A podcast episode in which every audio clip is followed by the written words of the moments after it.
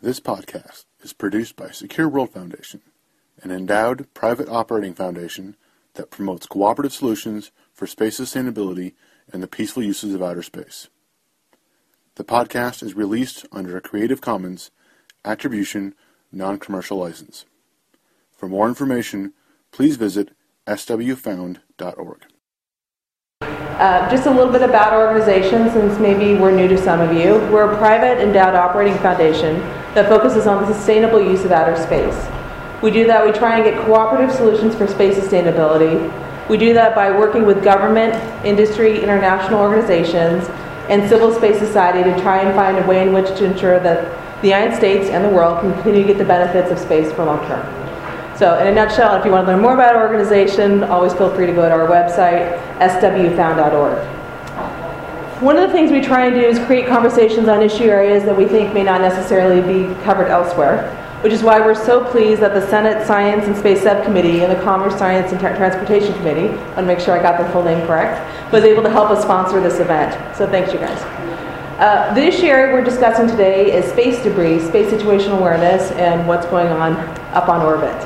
Uh, we have two very esteemed speakers. I'm really just delighted to have them here. They're extremely knowledgeable. The first is Dr. Darren McKnight, who'll be talking about a space debris sort of 101. He's a technical director for Integrity Applications Incorporated in Chantilly, Virginia. And also, he has just published a book called Hitting the Innovation Jackpot Practical Essays on Innovation, trying to combine technical and policy issues. Um, really a way to kind of bring those two expert areas together. So, and I'm sure he'd be happy to speak more about that later on. Our other expert is uh, Secure World Foundation's own Brian Weeden. He's our technical advisor.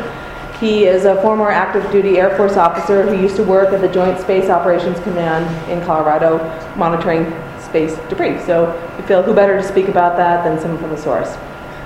So what we're going to be doing is we'll start off with Darren, and uh, he'll be doing his presentation. I'd like to add as well, um, maybe the font's a little small because we're a little far back, but these PowerPoints will be on our website probably later on today. So don't feel like you have to do serious eye strain or anything like that. It should be able to be legible on our website later on, and absolutely if you have questions, happy to get them. So please. Thank you, Victoria. Are you going to click the Yeah. Okay, great. Um, First off, thank you all for coming. Um, first, I thought it was a real honor for you to be here, but then I realized there was lunch and it really had nothing to do with me. So, uh, but, but still, I'm glad, I'm glad you took the time on a beautiful day to come. Um, when you go, when we go through these charts, I apologize. These charts were made for a group of 13 people at The Hague um, that I went to just a couple months ago. So it was a very private group. This y'all can't see this in the back. So really, want to make sure is you go through these charts, you know you will see them later. What I really want you to walk away from is two big things. Yeah, I used to be a professor, so you know, this is the foot stompers for the test, right? There's two two big things. First off, natural perturbations in space are just as important as what we do, what man in space does. Okay, a lot of people, it's like global warming. Everything's due to what we're doing. No, there's a lot of natural perturbations that really drive um, the hazard and the evolution that happens. So number one is don't forget about natural effects when it comes to space debris.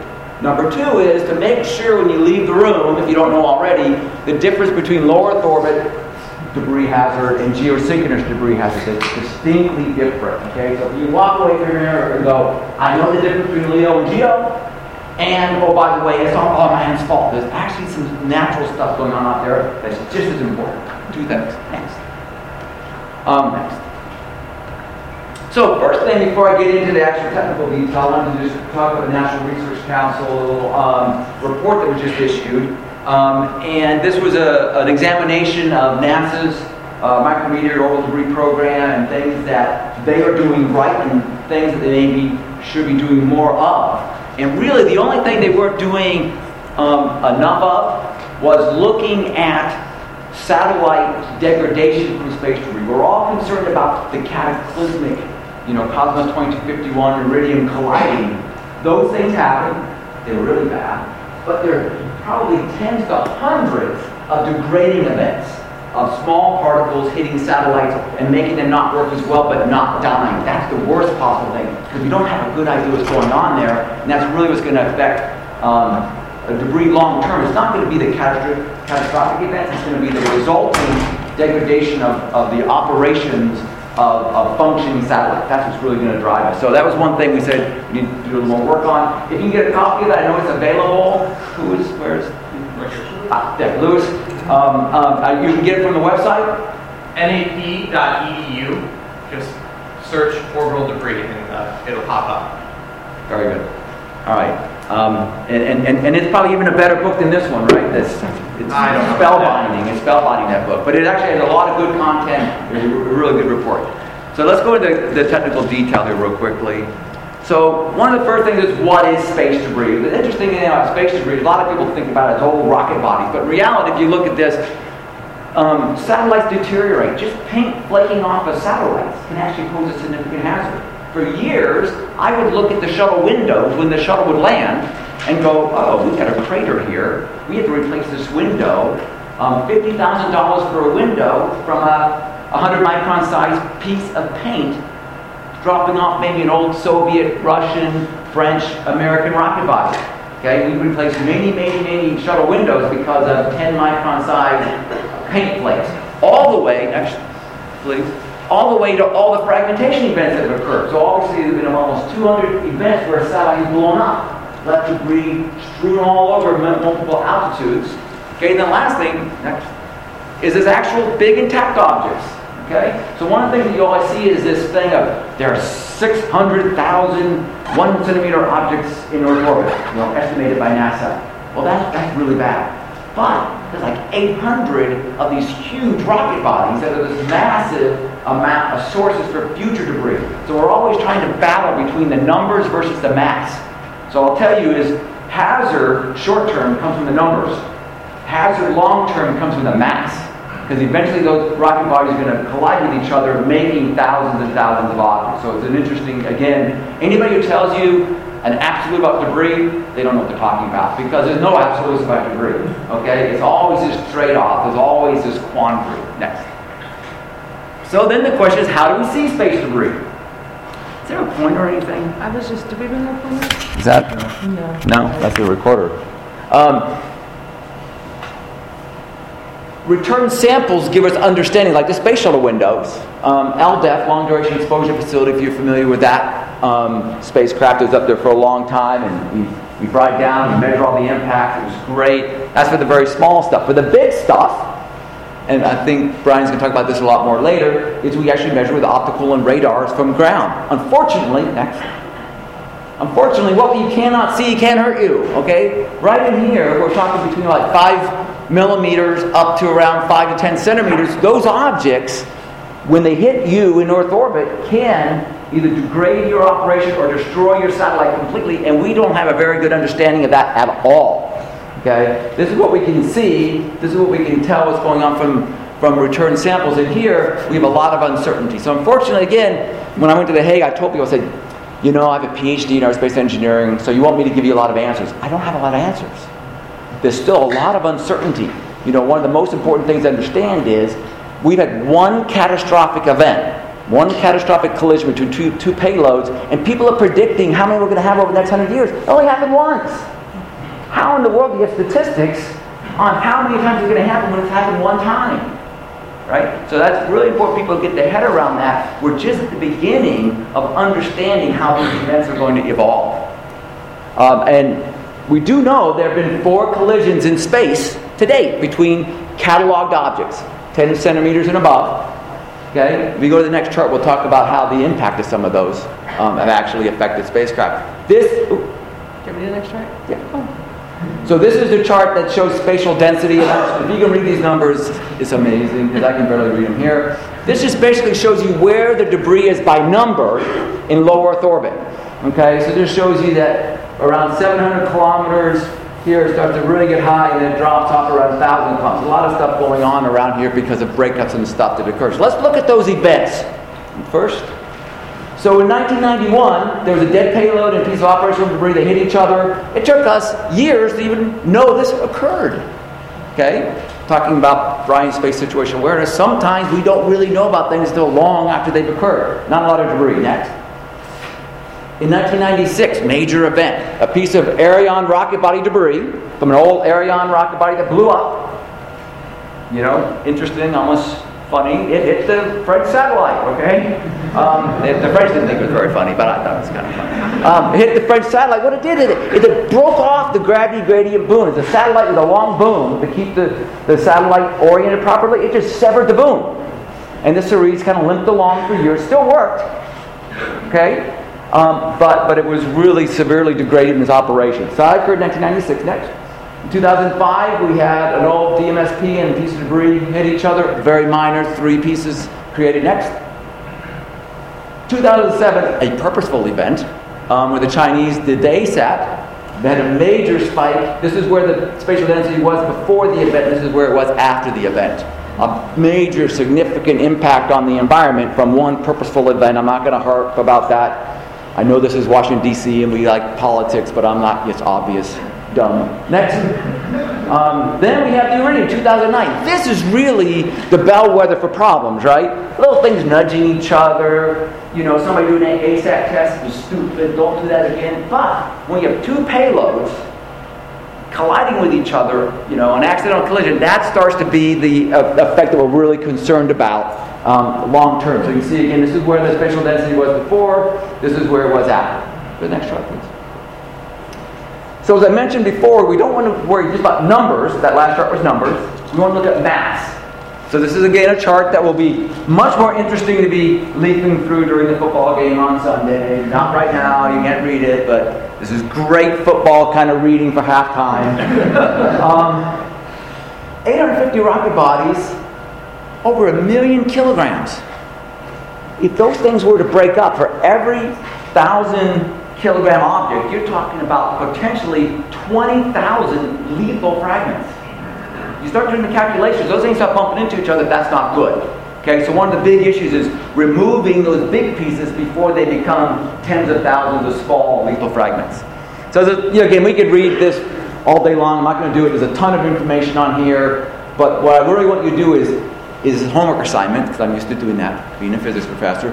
Take a look and find something on here you didn't know. I mean, there's, a, there's so much information when you break down non-functional payloads. There's 1,400 non-functional payloads, 850 rocket bodies in low Earth orbit.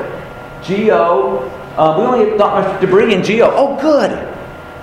Why do you think there's no debris in GEO? Lewis? Don't you want to ask someone? What's that? Don't you want to ask someone here? Joel? We can't detect so it might be one of and. Well done. Exactly right. We don't know. Transition to Brian in a moment. Sometimes these numbers lie. yes. As I love to say, if we get an average, the mean, the mean is never right. I know, I know, I know politicians want to get the average. The average is never right. It's high at the time, it's low at the time. Okay, when it comes to space debris, it really throws you off if you're not careful. So, next chart. Um, now, let's move to geosynchronous. In low Earth orbit, everything's kind of swirling, whirling, you know, kind of clustered by altitude. In geosynchronous orbit, there's some weird things going on. There, the Earth is not a nice spherical blob. It's got little lumps and dents and stuff in it. As a result, debris actually pools up at a couple places along the geobelt. Okay, what I mean pool up is that uh, 75 degrees east and uh, 105 degrees west, if you stay there, you don't have to do any east-west station keeping. The earth is shaped such that you stay there. Okay? Think about for a second. Unfortunately, it also means if you're sitting there, any debris that's released goes back and forth and back and forth and back and forth. That may not be good. Let's look at the effect of that perturbation. Oh, sorry. Before I do that, no, no, no, go for it. Um, the trapped objects, there's 160 objects that are trapped in geo orbit out of about a thousand objects that we currently track. Ah, it's no big deal, right? 160. That 15 to 20% of the objects poses about 80% of the hazard in geosynchronous orbit. Okay? That's not good. Right? So again, if we're going to remove objects, those 160 are a lot more relevant than maybe other ones out there because these guys go back and forth and back and forth and pose a greater hazard. Can I prove that? Let's go to the next chart and see if I can. Yes. All right. So this actually shows the probability of collision. The other chart showed you a spatial density. They're roughly the same because we use that in the same information. So what I'm telling you is, if I'm at 74 degrees east, eventually space insurance may cost more money for me than if I'm over here at 150 degrees east. Matter of fact, I work with Swiss Re, a, a, a, space reinsurance firm, to actually help them look at looking at different ways in which they're going to apply space insurance in the future. space in, uh, car insurance is not the same for Chantilly where I live, and if you're living around here, is it? It's not going to be the same in space either, as people start to understand. So what we see is that there's actually a clumping by longitude. It gets worse. Next chart. Not only is there a clumping by longitude, there's also this weird time synchronization that goes on. When something is released in geosynchronous orbit, there are perturbations that cause them to get like this cosmic conga line. Okay, that's the best way I can describe it. They actually all get together, they get in line. Okay, if you can see this thing, it's like the Chinese New with the dragon. Okay? And what actually happens is, not only do I know at the longitude, 74, 75 degrees east, 105 degrees west, is higher on average, but during the course of the day, depending on the time of the year, I also know that the object's going to, going to cross the belt at a certain time. So, um, the actual hazard is going to be maybe 10,000 times greater at one time of the day than another time of the day. You don't hear about this, right? If you go to the next chart, what we often see is this typical thing you see for Leo, right? Here's the spatial density as a function of altitude. Oh, okay, I know everything now. No. Altitude is one number, it changes by longitude. Oh, good, now I'm done. No. Now I've launched it in time of day for time of year. Dang it. I thought I had it. Okay, so the point if we go back and we look at anomalies, we look at satellites failing, we have a much better understanding now forensically to say, you said that satellite failed. I don't know if that was a single event upset from a solar flare or debris impact. Ah, now I have some modeling information that can help me understand that better. I have better ways to think about protecting and making my satellites more survivable. Because certain time of day, I'm going to get 99% of my hazard during this time of day for this time of year, given this longitude. Simple, not easy right? Simple concept, but it's not easy to implement. Next. So in geo, there's all this there's all this squishing and moving and jockeying of objects because the, the Earth isn't shaped perfectly spherical. In low Earth orbit, you get a different natural perturbation. You get atmospheric drag. Atmospheric drag, good, right?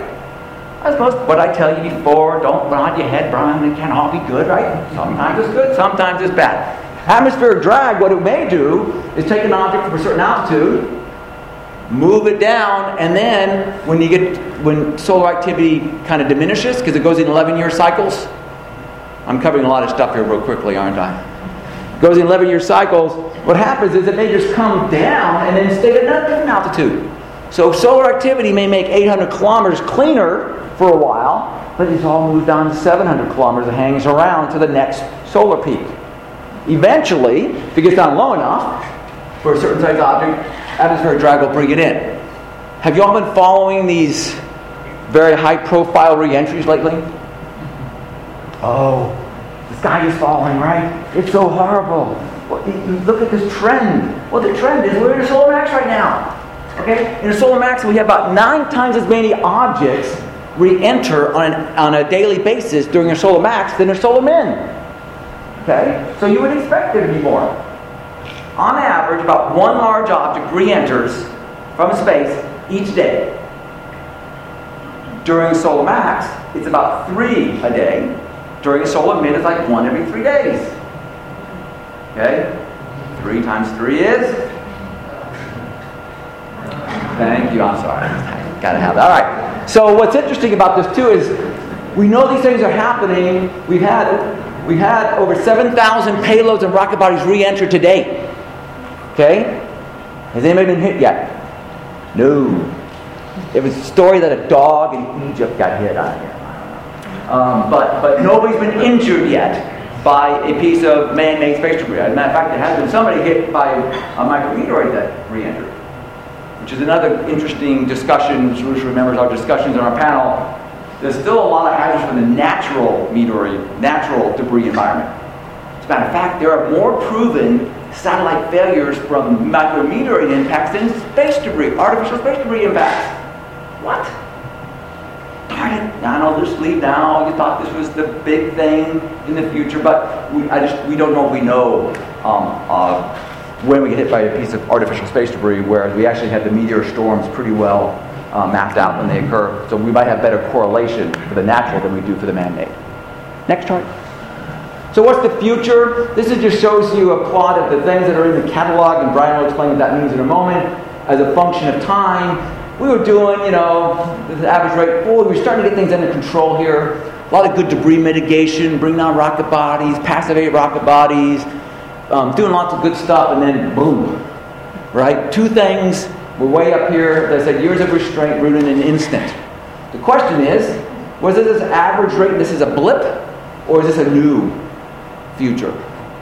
Don't know. Next year. So in summary, debris. Many sources. Geo is clumped in time and in space, whereas Leo is mostly spiked by altitude. Okay, so it's different environment. Um, re-entry of man-made objects thus far has been statistically unimportant. Doesn't mean that we don't need to continue to be vigilant, try and make sure those things re-enter in oceans, right? Eventually somebody's going to get hit if we're not careful.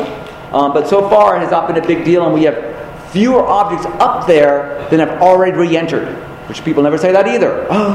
Oh, all the, look at all these things. We've had more re entered than we have up there right now. So if everything re entered we had, we had right now, it would be less than was already re entered, and nobody's been hit. Doesn't mean it's not going to happen, but it, just to put it in perspective. Uh, most hazardous regions are the most popular regions. Shock, right? uh, sun synchronous orbit and low Earth orbit and the geosynchronous orbit. Natural perturbations, obviously very important. That weird little kabuki dance going on at GEO has nothing to do with man. It has to do with solar lunar perturbations, the gravitational effects of the sun and the moon, and the shape of the Earth. Has nothing to do with man.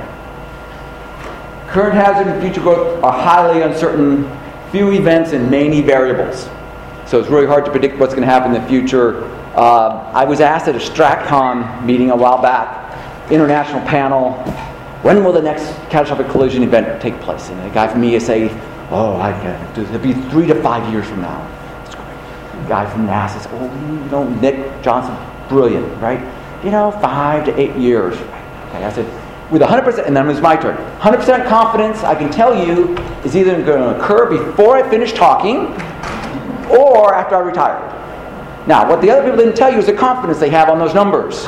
Okay, four to five, eight years, um, hey, um, probably 10% confidence on those numbers because there's been one event. It's hard to predict future events. We've only had one event.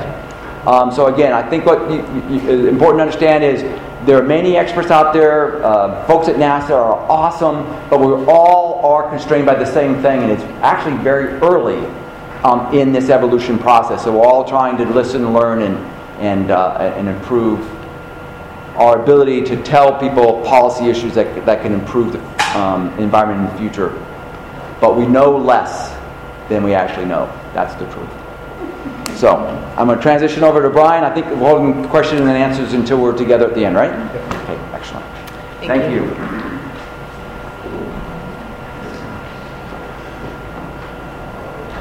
Thanks, Darren. Um, so part two addresses the question of so how do we know all that stuff that he just talked about? And that's through something called space situational awareness. It used to be known uh, in the military times as space surveillance. Uh, in the modern era, it's been rebranded and remarketed, and it's now known as SSA. broadly put, it's characterizing the space environment. What's up there in terms of satellites, natural debris, as well as things like space weather, and what impact does that have on activities in space. Uh, and there's several subcategories. One is the location of all these various objects that Darren talked about, and to be able to predict where they're going to be in the future. Space weather, which is the measurement of the solar activity and how it impacts well things in object as well as the atmosphere.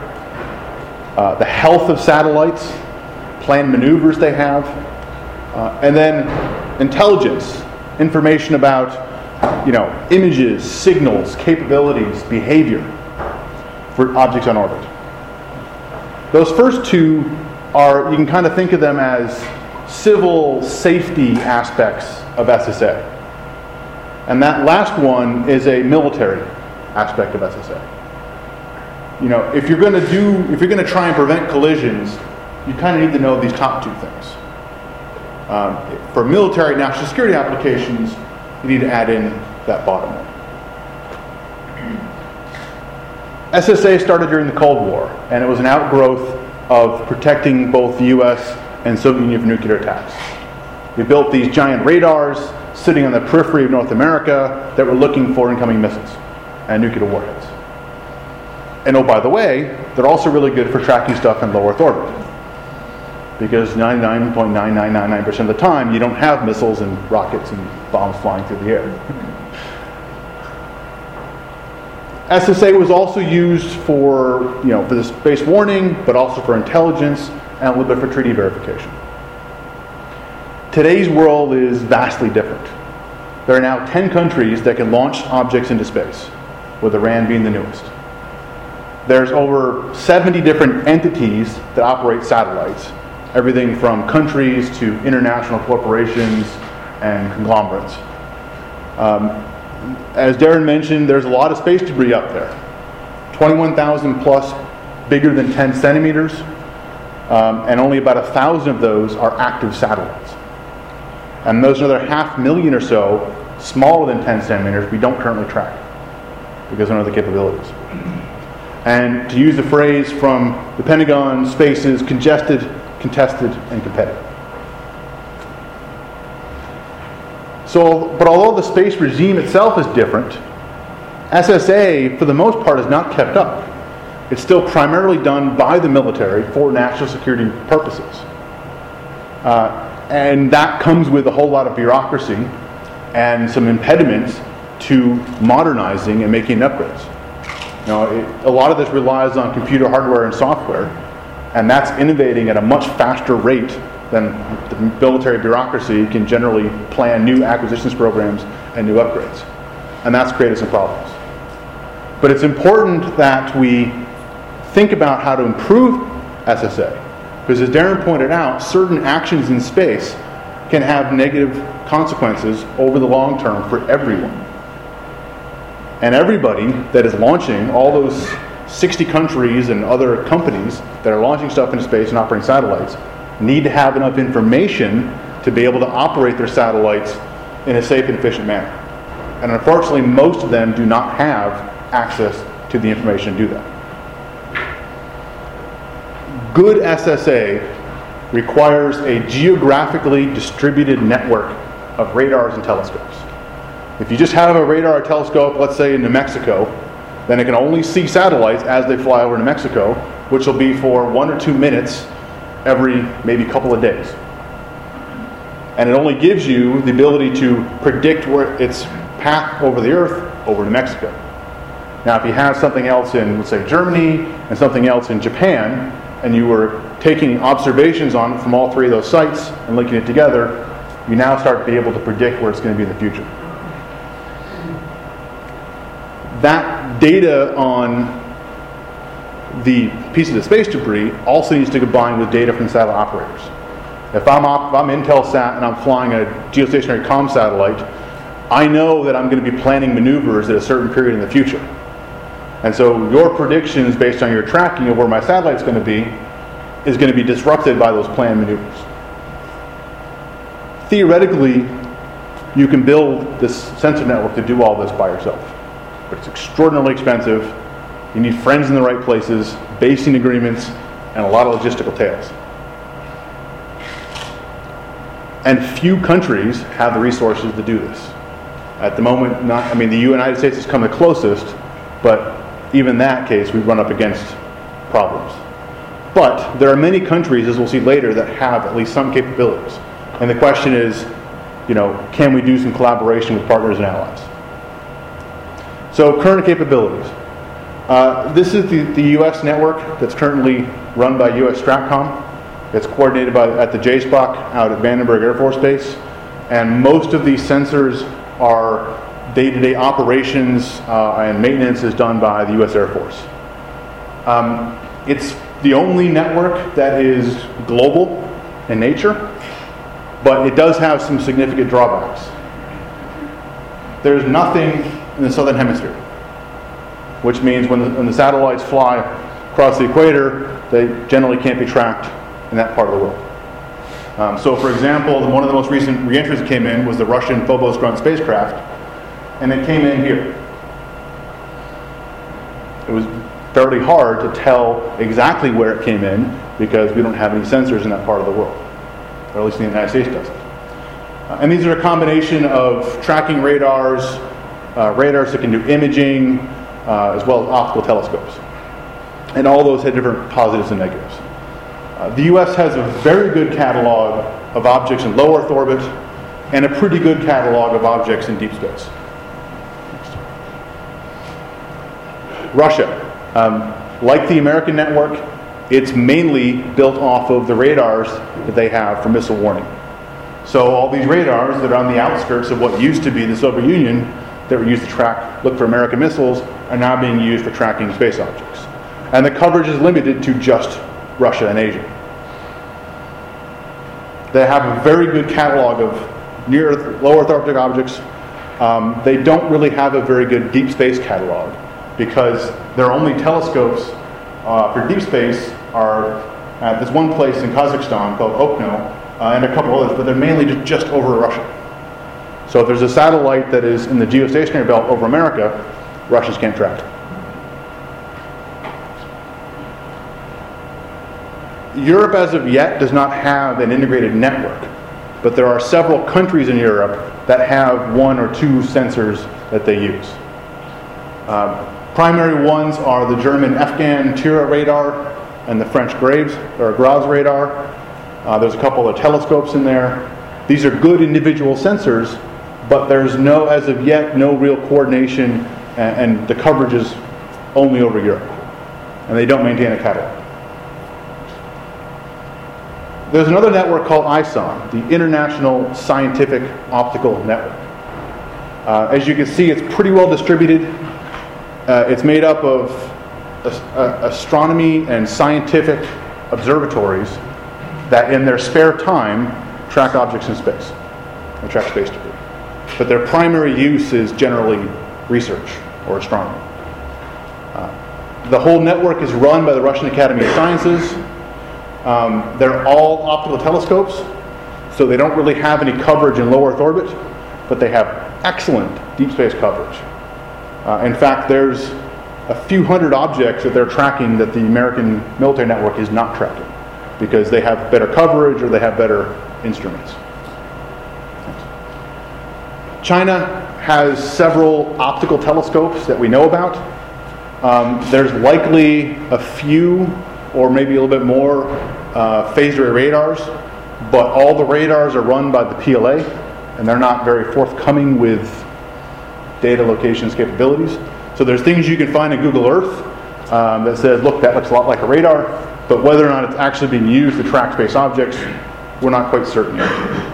Uh, we also know that they have two tracking ships, uh, essentially it's like a big frigate with big radar dishes on it, that they deploy generally for helping to track and communicate with their human spaceflight program. A rather interesting uh, new development is something called the Space Data Association. This is a nonprofit based in Isle of Man, and it consists of several satellite operators who have gotten together, created this nonprofit to share data between them and provide them some services. Uh, it was founded by SES, Inmarsat, Eutelsat, and Intelsat.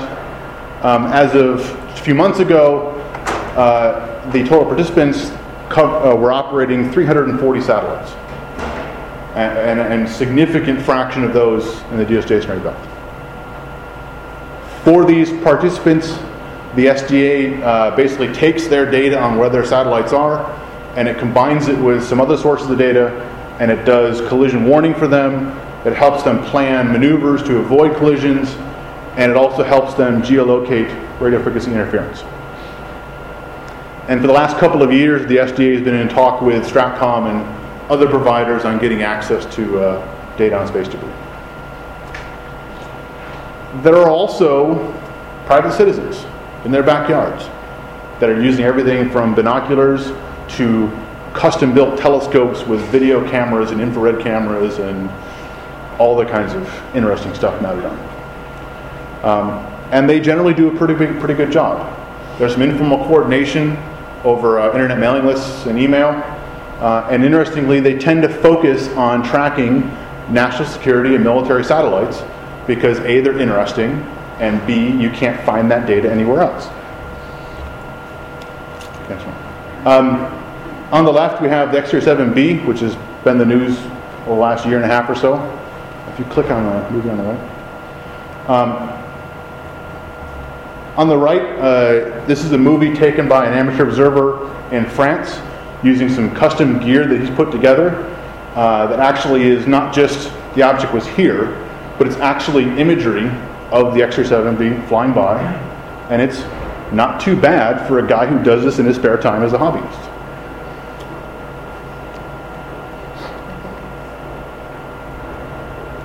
Go ahead.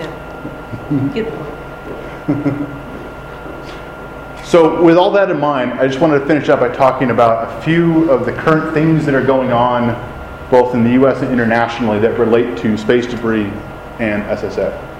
Um, the first is the discussion about what is the future of SSA. As I said, historically it's been done by the military for military purposes.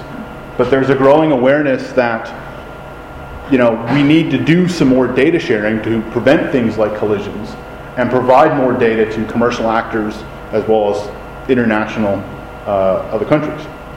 Um, so this incorporates both improving our own capabilities, but also looking for ways to share data uh, and cooperate with others. Um, and so you can think about it as there is military SSA, which does everything.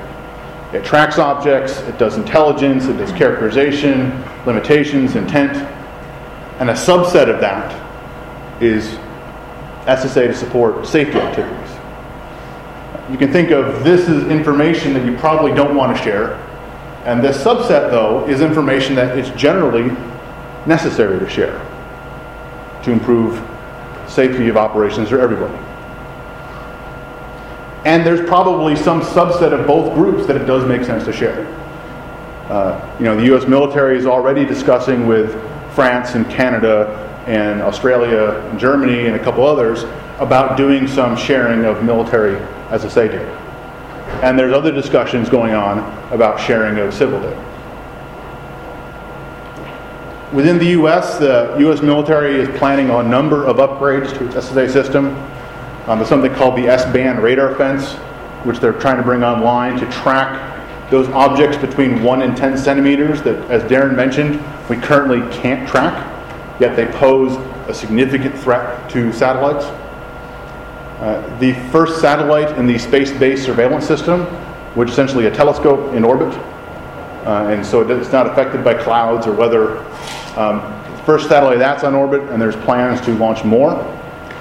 Um, and then at the Joint Space Operations Center in Vandenberg is the system that brings together the data from all the different sensors and produces a catalog and does all the analysis. That system is a decade or more old. Uh, it, and it's well behind the times in terms of software, hardware, processing power, algorithms, all that fun stuff. So there's a, an effort underway called the JSPOC Mission System, or JMS, to upgrade all that, which has been ongoing for a few years now. US Stratcom has a program called SSA Sharing, where they're providing collision, uh, sorry, close approach warnings to every satellite operator in the world. And yes, that includes Russia and China. Uh, in 2010, this was several hundred warnings over the course of the year. and based on those warnings, there were about 120, 126 maneuvers done to avoid potential collisions. And as I mentioned, the U.S. is signing MOUs with key partners for potential data sharing. Uh, and there's talk of, in the future, moving towards a combined space operations center that integrates allies and commercial partners uh, into the same sort of operations center. Internationally, the United Nations Committee on the Peaceful Uses of Outer Space uh, last year created a new agenda item on the long-term sustainability of space. And the goal is to bring together experts to discuss best practices for improving space sustainability. They've created four expert working groups. One of those is dealing with space debris, SSA sharing, and safe space operations. Uh, most recently, uh, there's been discussions about an international code of conduct for space activities. This started back in October 2010. The Europeans uh, produced a draft that was put together by the European Union. Uh, there was a discussion over the last couple of years about what to do about it, and just in the last couple of weeks, Secretary Clinton has announced uh, that the U.S. will be working with the Europeans and the Chinese and the Russians and the Brazilians and the Indians and many other countries in taking this start and turning it into an international code of conduct. Uh, and, and the point is to simply define what is responsible behavior in space and what is irresponsible behavior in space. That's kind of the, the, the overall thing. Uh, and so with that, um, that's all I had. And bring Darren up and we'll be happy to answer questions. Thank you. Up.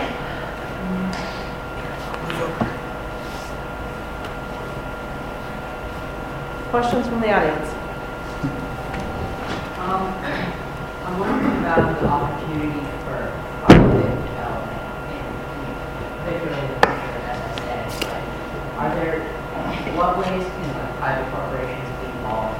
um, And, you know, how, how- can they reach them? Uh, it's a good question. Um, there have been many people that have thought about can you do SSA as a business plan and make money? And so far, the answer has been no. Primarily because the capital costs are so massive, uh, and and there isn't really there is value, but it's hard to sh- hard to put an exact value on the data and being able to do this. So unfortunately, for right now, it's the domain of governments and militaries and space agencies.